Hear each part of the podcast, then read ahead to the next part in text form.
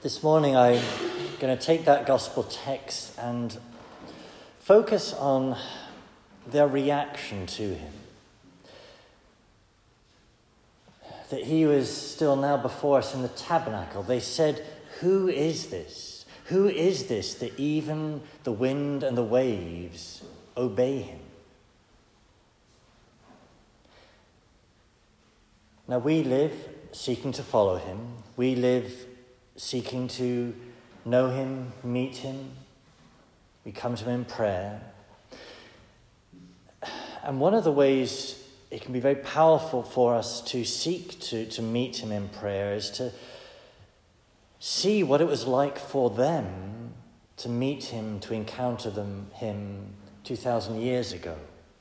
And to look in particular, how did they react? What was in him, so to speak, that it produced different reactions.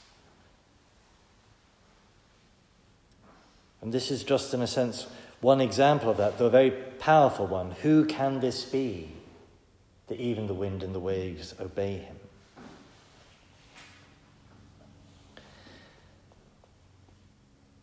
But let's recall some other examples in the Gospels of how people reacted to him.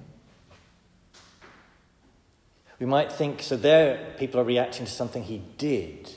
He calmed the storm. But we might think also about how people reacted simply to what he said, that there was something in him so powerful, even in his speaking, that people reacted, commented on it. So the first time people, guards were sent to arrest him, the guards returned empty handed and said simply, No one has ever spoken like this man. We might think of another time when the crowds are recorded as having seen all that he did, all that he said, how he behaved among them, and said, He has done all things well.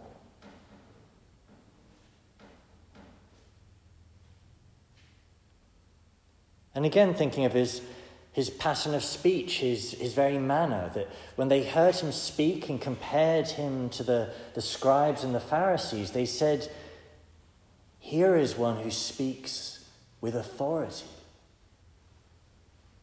That there was something about him that people commented on that demanded a reaction. And maybe a statement hinting at something more. That when they saw him forgive sin, they said, you know, in one of those statements that's begging the question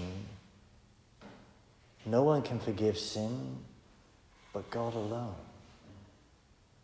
Who is this that the wind and the waves obey him?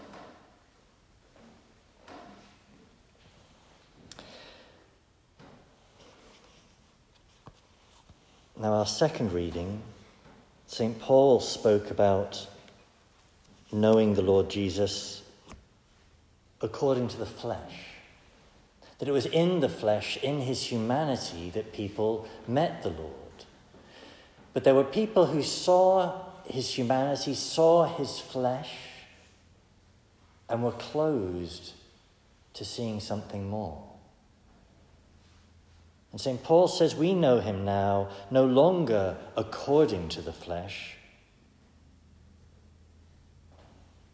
In faith, we know him more. That the flesh is the means by which we have come to know him. But with the eyes of faith, we, we understand everything he said and did. That the crowds 2,000 years ago, you know, we can't see him the way they did. They could touch his flesh, they could hear the tone of his voice. But if we only know him in the flesh, St. Paul's saying we then don't really know him at all. Because everything he did, everything he said, everything that evoked a response from his very person, indicated there was something more to him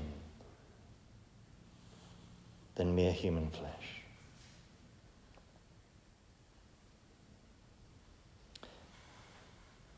But not everyone saw it. So we might take our gospel text and think of their reaction to him, in a sense, as manifesting their struggle to truly grasp who he was. So before this experience in the storm in the boat, they'd already been with the Lord some time.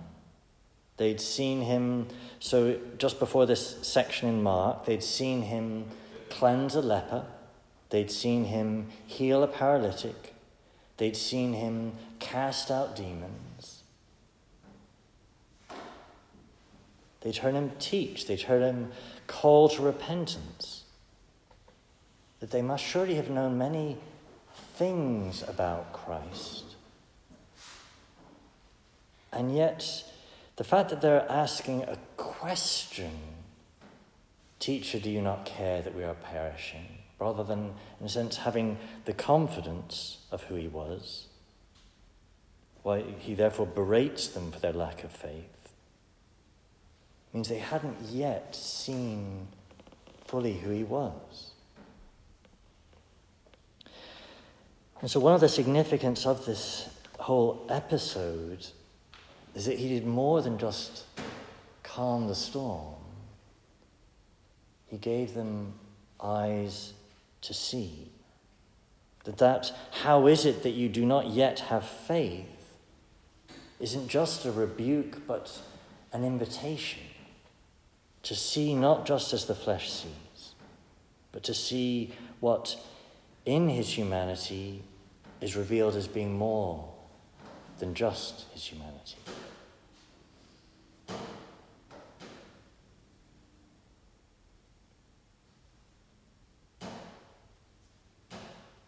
So, meeting the Lord.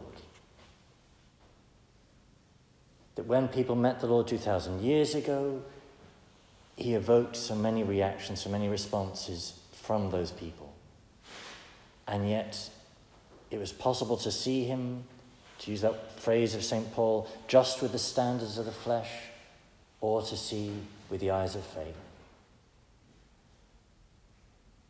Or to close thinking of ourselves as we look in our world, as we look through our daily lives, do we just see with the eyes of the flesh? Or do we see with the eyes of faith? That though he is not with us in the same form he was 2,000 years ago in Palestine, that same issue is alive for us today. In my day, God is here. Are my eyes open to see him? Am I looking to see him?